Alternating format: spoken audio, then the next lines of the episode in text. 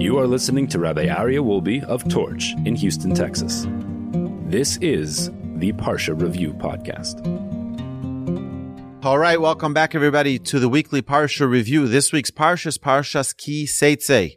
It is the sixth portion in the book of Deuteronomy, in the book of Devarim, and the 49th portion since the beginning of the Torah.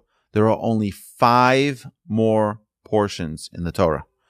And I look forward with good health, God willing, to continue to learn the Torah, not only these coming five weeks, it's going to be stopped with a little break of the Rosh Hashanah and Yom Kippur schedule, but we're going to make sure that we continue to learn Torah, hopefully, as long as we have life on this earth. There are 110 verses in this week's Parsha, 1,582 words, and 5,856 letters.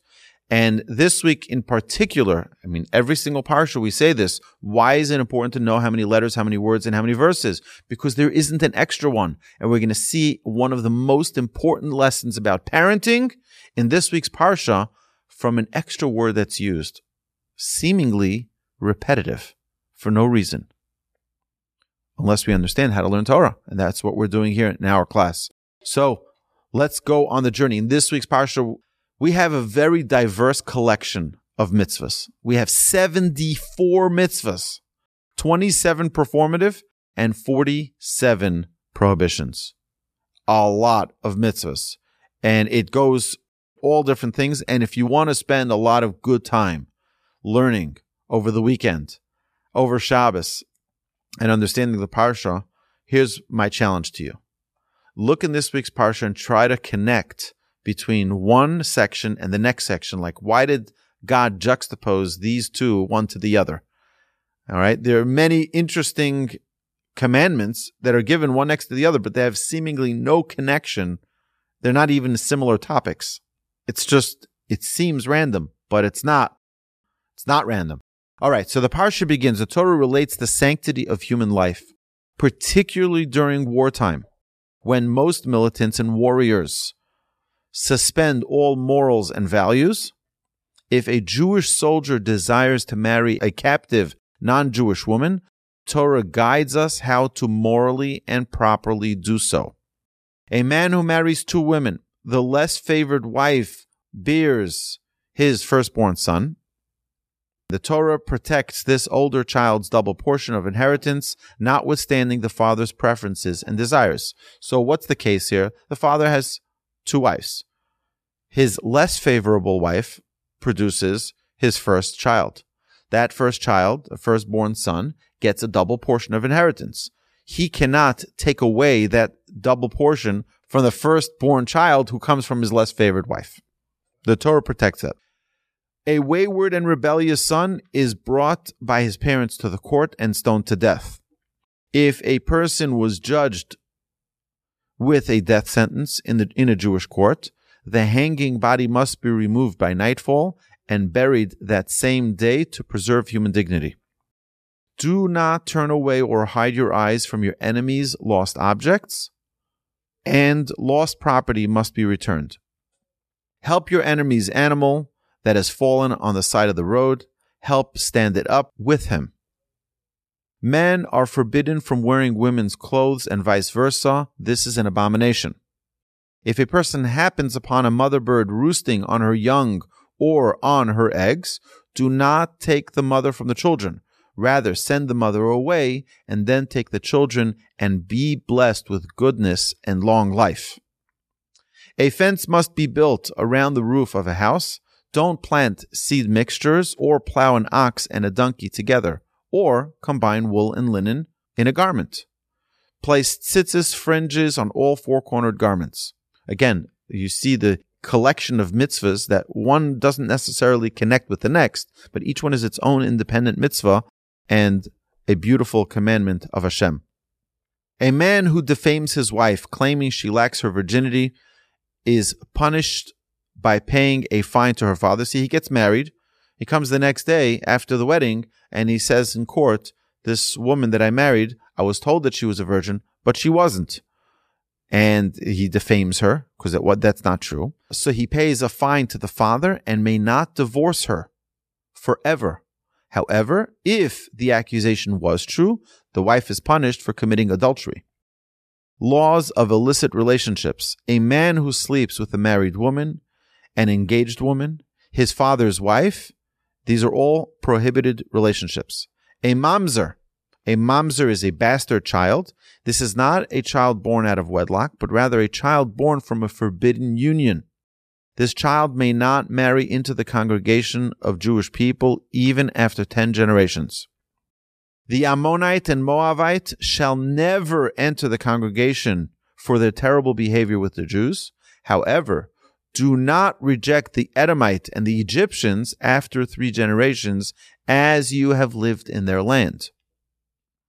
Even at wartime, the Jewish people are commanded to maintain their state of holiness and purity. Do not return an escaped slave to his master and don't allow sexual promiscuity in the congregation, meaning among the Jewish people. Do not charge interest when lending money to another Jew. Pledges must be repaid immediately. Don't make vows, and a worker may eat from the field he is working, but may not take it home. So if you have a worker working in your crops with your fields, they're allowed to eat. They can take grapes and eat them while they're working. Can't expect them to be working and not be able to taste of the food, but they can't pack their bags to bring home for their wife and children. While they're in the field, they can eat there, but they can't take a to go package unless they have permission, obviously. If a man wishes to divorce his wife, he must do so by placing a divorce document in her hand. A divorced woman who marries another man and then divorces may never return to her first husband. But if she did not marry another man and wishes to go back to her husband, they can get remarried. I, in fact, know a couple who got divorced and nine years later they had a child and nine years later they decided to get remarried. And now they're remarried and have several more children. And, um, you know, it, it's, it's a beautiful bringing the family back together. And one of the things it's, you know, he would sometimes joke with his wife and say, you know, my first wife would cook a little bit better than, than, than you. And she would say, yeah, my first husband was a little better looking than you. So, so, uh, yeah. But, uh, a man is obligated to make his wife happy and may not go to the army during the first year of marriage. There is a special commandment in the Torah to treat your wife very, very, very, very special. And we'll talk about this a little bit more in our important lessons segment. A creditor may not impound tools of labor from the debtor. So if someone owes you money and you have to take a collateral, you can't take their drill and you can't take their tools that they earn their livelihood with because then they'll not they're not going to be able to earn a livelihood they're not going to be able to repay you and it's also going to be demoralizing to them they're not able to provide an income Kidnapping is forbidden. Be cautious with tzara'as. We mentioned this way back in Leviticus and follow what the Levites teach you. The creditor must return the collateral daily to the debtor. So if he gives you as collateral for that loan pillows, every night you give him back his pillows. Every night you give him back his blankets. If he gives you his car as collateral, now he's got to go to work, you give him back his car so he can go to work. Workers must be paid on time. Innocent relatives should not be subjected to the punishments of their guilty family members. Be gentle and cautious with vulnerable populations like widows, orphans, and converts. Forgotten or fallen bundles from the fields, trees, and vineyards should remain for the poor to collect. Additionally, lashes given by the court for various transgressions are discussed. An ox may not be muzzled in its threshing. Levirate marriage and release, which is chalitza. So yibum and chalitza are taught in this week's parsha. The penalty for embarrassing someone is outlined and be accurate and honest with weights and measures and erase the name of Amalek who ambushed you. So this concludes the parsha summary. It's 110 verses. There's a lot, a lot, a lot. 74 commandments. It's tremendous. So let's look at some of the important lessons that we can take home from this week's Parsha. The first is the proper treatment of women. it's an amazing, amazing teaching in this week's Parsha that is many, many times misunderstood by people. You see, here's a guy who goes to war. He has a captive woman and he wants to marry her. This is things that happen at every war where there's rape and there's, you know, plundering of, of, of people's possessions. And, you know, because there's no laws now, we're, we're at war. The laws are thrown out. The Torah wants to maintain two things. Number one, you're a human being. Your hormones may be going crazy, right? And you want to you want to be with this woman. On the other hand, you're still a Jew. You're a dignified human being. So is she a human being. You don't use her as an object. She's not an object. You want to marry her? There are very clear instructions of how that's done to humanize her. You know what you do? You bring her into your house, into your tent, and she's there for 30 days. And during those 30 days, she's going to be sad. She's going to cry. She's going to undo her nails. She, her hair is going to grow out. She's not going to be the prettiest. If after those 30 days you still want her for her virtues, for who she is, then you can be with her. Then you can marry her. But not just as an object. You have a desire, you have a temptation or an urge, and you're going to make her your victim, that's prohibited. The Torah takes a captive woman and elevates her to human. You're not just an object. Just because he's in a challenging situation, because he's in war, doesn't, doesn't give him the opportunity or the power to dehumanize her and make her into an object. This is something which is so fundamental and so precious that our Torah teaches us not to make an object out of your desires. There's a human being there. If you still desire her after those 30 days where she cries for her parents, where she doesn't feel so good about how she looks, and you still want her because of who she is, not because of your temptation, then you can marry her. Then you can be with her. So I think it's important for us to outline that. Additionally, I think that that goes to many different areas of life where in, in the world, people objectify women. They're an object. They, they, that's, it's a terrible thing. That's a human being. It's not an object for your desires. Okay. Now we talk about a very complicated scenario in this week's Parsha a child who is a wayward child, a rebellious child, and we put him to death. The parents bring him to court and put him to death. And I want to focus on the verse in this week's parsha that, that talks about that.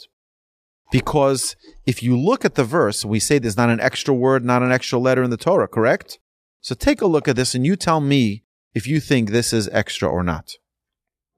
If there shall be to a man a son who is wayward and who is rebellious, who does not listen to the voice of his father and to the voice of his mother, and they discipline him, but he does not listen to them, then they take him to the court. Now, let me ask you a question.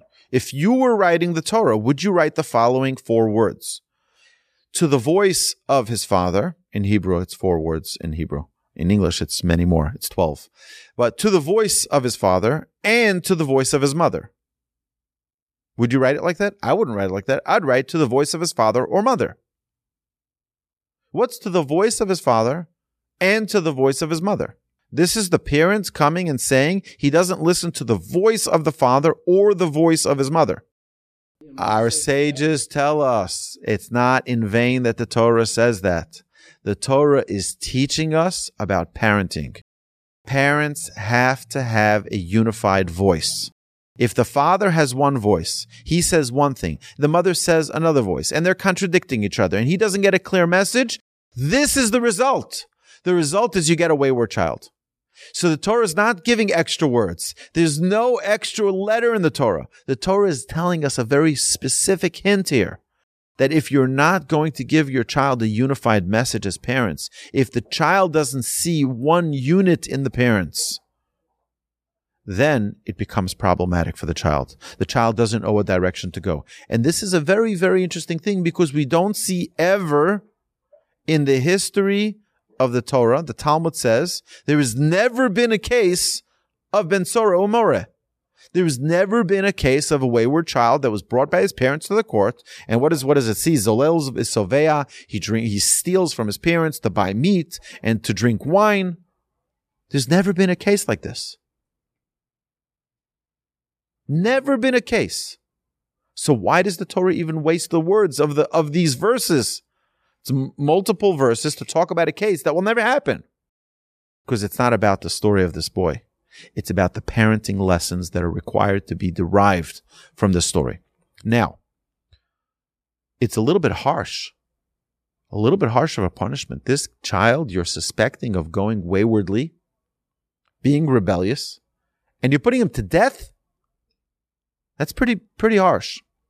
So we need to understand that there is a big picture perspective that is required. And that is, are we here in this world for this world, or are we here in this world for the next world? This is one of the hints in the Torah that there is a world to come. Because we see that we're very concerned for this child. He's a child we're concerned that he's going to build up a massive account of sins, and then he's not going to get a portion of the world to come. So, as a venture of mercy for this child, we're going to put him to, to death so that he doesn't accumulate those sins and lose his place in the world to come. We're concerned for his olam haba. We're concerned for his reward in the world to come. And because we see that there's a potential that this child is going to become a monster, he's going to act in negative ways. Therefore, you know, we see his inevitable degeneracy forming. We want to limit that in advance.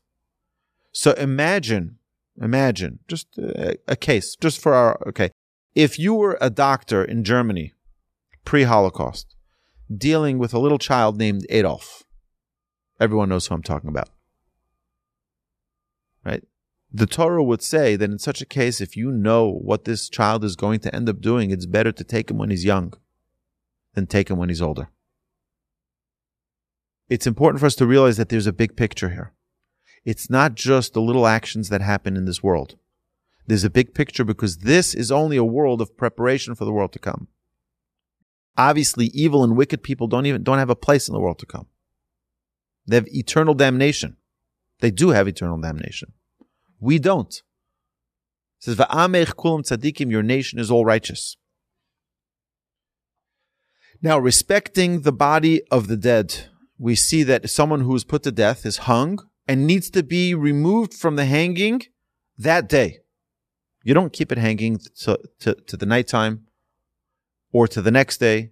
The reason they're hung is that people should learn a lesson and people should be filled with trepidation and fear from the sin that caused this person to be put to death. But still, it's a human being. And we bury that person immediately in the most dignified fashion. And we know that there's no dignity like the dignity that's provided by the ritual burial society and how they prepare a body in the most dignified way for burial. That is required, and this we see in this week's parsha as well. Now, it's very interesting that it points out that if you see your enemy's animal lying beneath its burden, or your enemy's lost object, then you shall return the uh, lost object and you shall help the animal get back on its feet. So this is a very, very incredibly beautiful way the Torah says important lessons that can be derived from this. Number one, if your enemy you have to go help, certainly your friend. Certainly your stranger. Stranger, I don't have any animosity towards them. My enemy, I have animosity towards. And the Torah says, if your enemy you have animosity for, you have to help them up. Certainly a random stranger who you don't have animosity for. Definitely someone you love. Same thing with a lost object. We learn through this about You find a lost object, you got to return it. Where do we learn it from? Because if you have to return a lost object of your enemy, even more so, you have to return lost object of somebody you don't know. It's an incredible teaching here. The Torah says a case, a scenario, and you learn all of the other, you're able to connect the dots and say, oh, if it means such an extreme case, even someone I have a hatred for, and definitely someone who I don't have hatred for, and even more so someone, obviously, who I have a great endearment and love for. So it's important for us to know that a lost object, you find a watch on the street, you put up a sign, say, I found a watch. Now, you don't just return it. Talmud is a big tractate of Talmud that discusses, you know, lost objects and how you determine who the owner is. How long do you have to announce that, that lost object? And what proofs are required to determine their ownership of it? If you just find a dollar bill, everybody's got a dollar bill in their pocket. Maybe it's anybody's. Right? But what's if that dollar bill is folded in a specific way? It's made into a flower. Not everybody does that. That's a specific uh, identifier. And what we do is when someone says, Yes, I am the one who lost that $20 bill, we say, Okay, what are the identifiers? And if they're able to identify what it is and in its specific character, then it's same thing as with a book, same thing as with articles of clothing, and all of these different things that may be lost. We have to ensure that it's going to the rightful owner. Because if we give it to the wrong owner and then the rightful owner comes, says, Where's my where's my object? And you're like, Oh, I gave it to somebody else, then we could be held responsible for that. All right, sending away the mother bird, and this is a very, very complicated topic. Again, this is a we're we're doing an injustice to this week's parsha by going through it so quickly. But if you see a mother bird sitting on its on its eggs, on its children, on its young, you're not allowed to take it from its children, but rather you have to shoo it away. So you can ask, you can say, it's, you know, come on, what's the difference? There's a difference. You have to show mercy. And our sages tell us that the mercy, I, want to share with you an amazing story. I've shared this before, but I think it just puts us into the frame of mind what it means to be merciful. Merciful means that you take away one little smidget of pain. One of our great sages is Rabbeinu Tam, and he got this name Rabbeinu Tam, which means our great teacher who was perfect in, in all perfection. And where did he get this name from? So we know the halacha says that everything that a woman brings into her marriage belongs to her husband. I mean, as a unit, it belongs to them. But what happens if they're engaged and the engagement that they used to have in the times of the Talmud is very different than the engagements we have today? The engagements today are really essentially non-committal till they're married. We do the engagement and marriage in one in one shot at the wedding. But it used to be that it was up to a year a year's time between the engagement and the marriage. Now, during that year, the girl's family would spend time and money and resources on building a dowry for this young couple that's going to get married. Now, what happens if, and again, being engaged means basically married, but there's no relations between the husband and wife, between the, the bride and groom, till they finalize that engagement with a marriage. So, what happens if during those 12 months of engagement, the girl, the bride, passes away?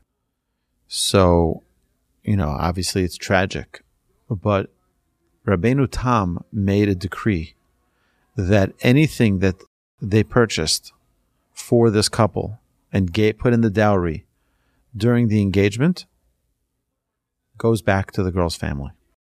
And the reason is so that it takes away one little cry from the girl's family. Imagine they're sitting there, Shiva, and they're so sad they lost this this beautiful, beautiful girl with uh, so much potential, so much promise. She's going to raise a family. Everything's going to be amazing and they're mourning that. And then they give one extra cry. Oy, and we also lost the dowry. Imagine Rabbeinu Tam took away one little cry of pain. That's compassion. And that is why he got, he merited to get that name where the Jewish people called him Rabbeinu Tam, our sage who is pure. One little drop of pain that you're able to remove from someone else is being merciful. One little drop you take, the mother bird is sitting there on top of its young, protecting them. You want to take one of the young. The Torah doesn't say don't take the young. You, you want to take the young. You're going to take the young. For your birds, you want to, you want to you know, send away the mother. Don't take it right there from the mother. Take away one drop of pain. One little drop of pain you could take away from that mother. You shoot it away. Now it's away. It comes back. It sees that it's missing one. You limited the pain by even one, one iota of pain was removed. It represents an act of mercy. You know what you bring to yourself? You bring the mercy of Hashem upon yourself, and you're promised a long life. Why? Because you took away one iota of pain from this little bird. Unbelievable compassion that the Torah teaches us. And if we learn this about the pain from a bird, then definitely we shouldn't go around harming animals. It's a sin in the Torah to do that. But it's just an animal. It's my pet. It's my dog. It's my cat. It's my, it doesn't make a difference what it is. It doesn't make a difference what it is. You're not allowed to cause pain to another creature.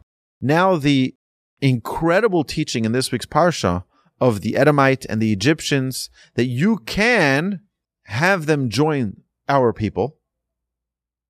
What does the Torah teach us? Why? Because you resided in their land. Last I checked, we were slaves.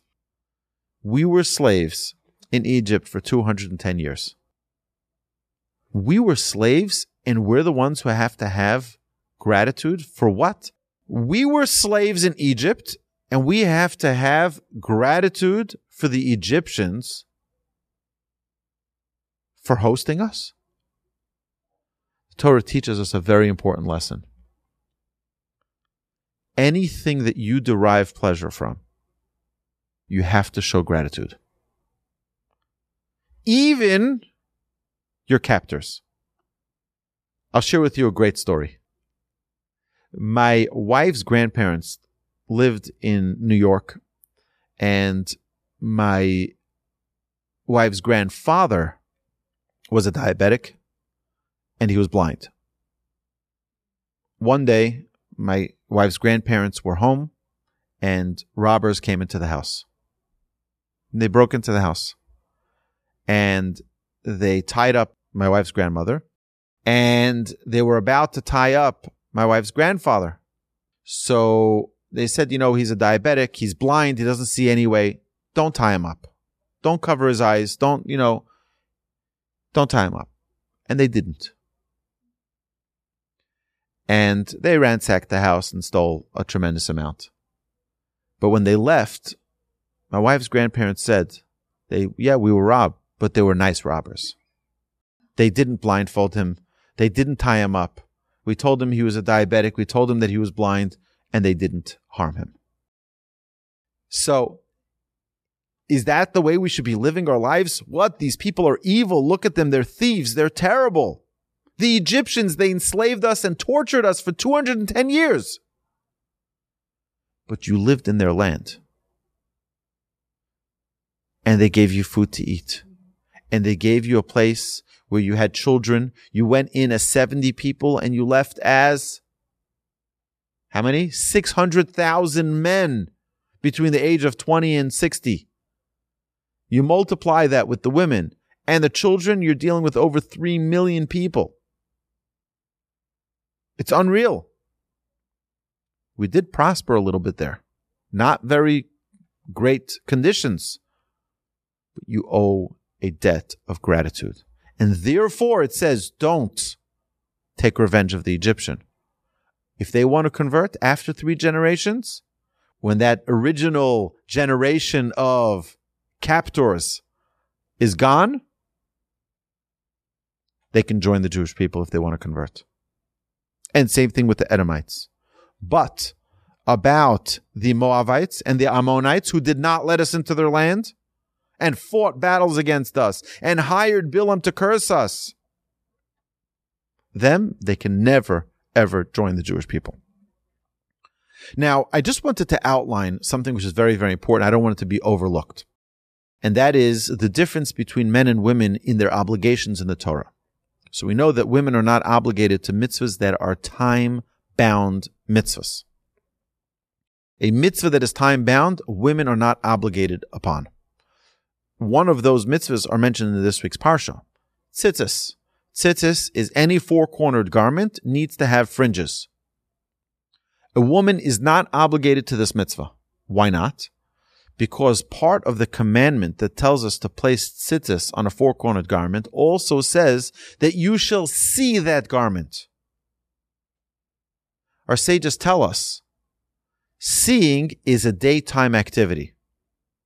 Nighttime, you don't see. Therefore, the mitzvah of tzitzis is only obligated during the day and therefore women are not obligated to the mitzvah of tzitzis. Additionally, nighttime garments don't either require tzitzis. I'll give you an example. Your blanket. Your blanket is a four-cornered garment, which you are wearing for possibly eight hours if you get a good night's sleep, eight hours every night. And we don't see tzitzis on blankets because it's a nighttime garment. It's designated for nighttime a daytime garment that has four corners, like a talit or tzitzis, a talit katan, that is required to have tzitzis, and it's not obligated upon a woman to fulfill this mitzvah because it is a time triggered mitzvah. Okay. First year of marriage. We mentioned that this is a special time that a husband should take extra care of his wife. And the Torah commands as we mentioned last week, there are certain restrictions. Certain people cannot go to war and battle for the Jewish people. One of them is someone who just got married in their first year of marriage. Why? Because the Torah also, in a roundabout way, tells us the importance of what's known as Shana Rishona, the first year of marriage. The first year of marriage is a very sensitive, delicate time in a relationship because here's a young woman, she gets married, she doesn't necessarily feel a sense of security yet with her husband. And it takes time for her to feel secure and to know that her husband is there and he's going to take care of her. And our sages say that takes one year. Now, many of our great rabbis in this generation say that it's not one year anymore in our generation. It's three to seven years for a woman to feel settled in her relationship to feel secure in her relationship with her husband, which is why the obligation for a man when they get married, a young boy and girl get married, during the first year of marriage, it is customary for a man not to leave his home at night. During the first year of marriage, even not to learn in kollel at night.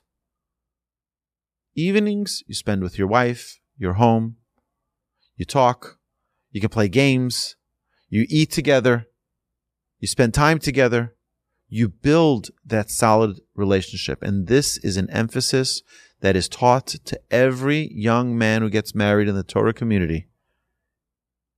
It's a, a you'll have one of the rabbis give him this guidance and instruct him his obligation of the first year of marriage. Again, it's not only the first year of marriage anymore, it's much longer than that because we have a, diff- a different generation. And it's important, that's a man's obligation to make sure that his wife feels secure in their relationship as long as it takes. Well, I gave you your, your one year now. Leave me alone. Let me go travel with my friends and go. No, if she doesn't feel comfortable, it's still a first year for you. It's a virtual first year. Now, imagine, you know, we mentioned in our parsha review that fallen bundles in the fields, the trees, and the vineyards should remain for the poor to collect. So think of the sensitivity of the Torah in this week's parsha. And I think if you want to title one word that defines this week's parsha, it's sensitivity. Sensitivity to the woman, the captive woman, its sensitivity to the bird, its sensitivity to all of the different characters in our parsha. But also sensitivity to the poor. See what happens? The poor people are sitting there. They're like, oh, they're harvesting their crops. They're sitting there on the outskirts of the crops of the fields, and they're like hoping that the owner is going to leave something for them. So what happens? The owner is collecting all of his bundles of stuff and he puts it on his back to take it, bring it home. And a few of the pieces of straw or hay or vines fall off. They fall to the ground the family is now looking and they're like, oh, this poor, poor people are sitting and they're like, oh, I can't wait to get those grapes that they forgot, that, that, that fell from their, from their, from their sheaves. I can't wait to get those. And then the guy turns around and picks them up, puts it back on. Like, oh, we were hoping to get that food. We were hoping to be able to, to make a challah for Shabbos with that flour. Torah commands us to have a sensitivity to those poor people. There's something called leket, which is the things that you that fall from your bundles, and the others are things that you forget from your bundles. And those were commanded by the Torah not to go back and take them. So that those who are poor, those who are sitting outside of your fields and are worried and concerned, oh, we hope we're going to be able to get that so that we can sustain ourselves. Shouldn't be disheartened that you turned around, found that you forgot, you forgot it, you left it, leave it for them. They're looking out for it. It's important for them. So, my dear friends, this week's parsha is jam packed. I urge you, like I do every week, read through the Torah portion open up your Stone Edition ArtScroll Chumash, open up your Schottenstein Edition Chumash, which is all the same Torah, the same Chumash, but with different formats of translation. It's so simple. It's so easy. Learn it. It's your Torah. It's our Torah. Morasha Kehillas Yaakov, we're going to see in a couple of weeks Torah portion. It's an inheritance. The Torah is an inheritance for each and every Jew. The Torah tells us it's your Torah. Take it, own it, love it, study it, make it yours. My dear friends, have an amazing Shabbos.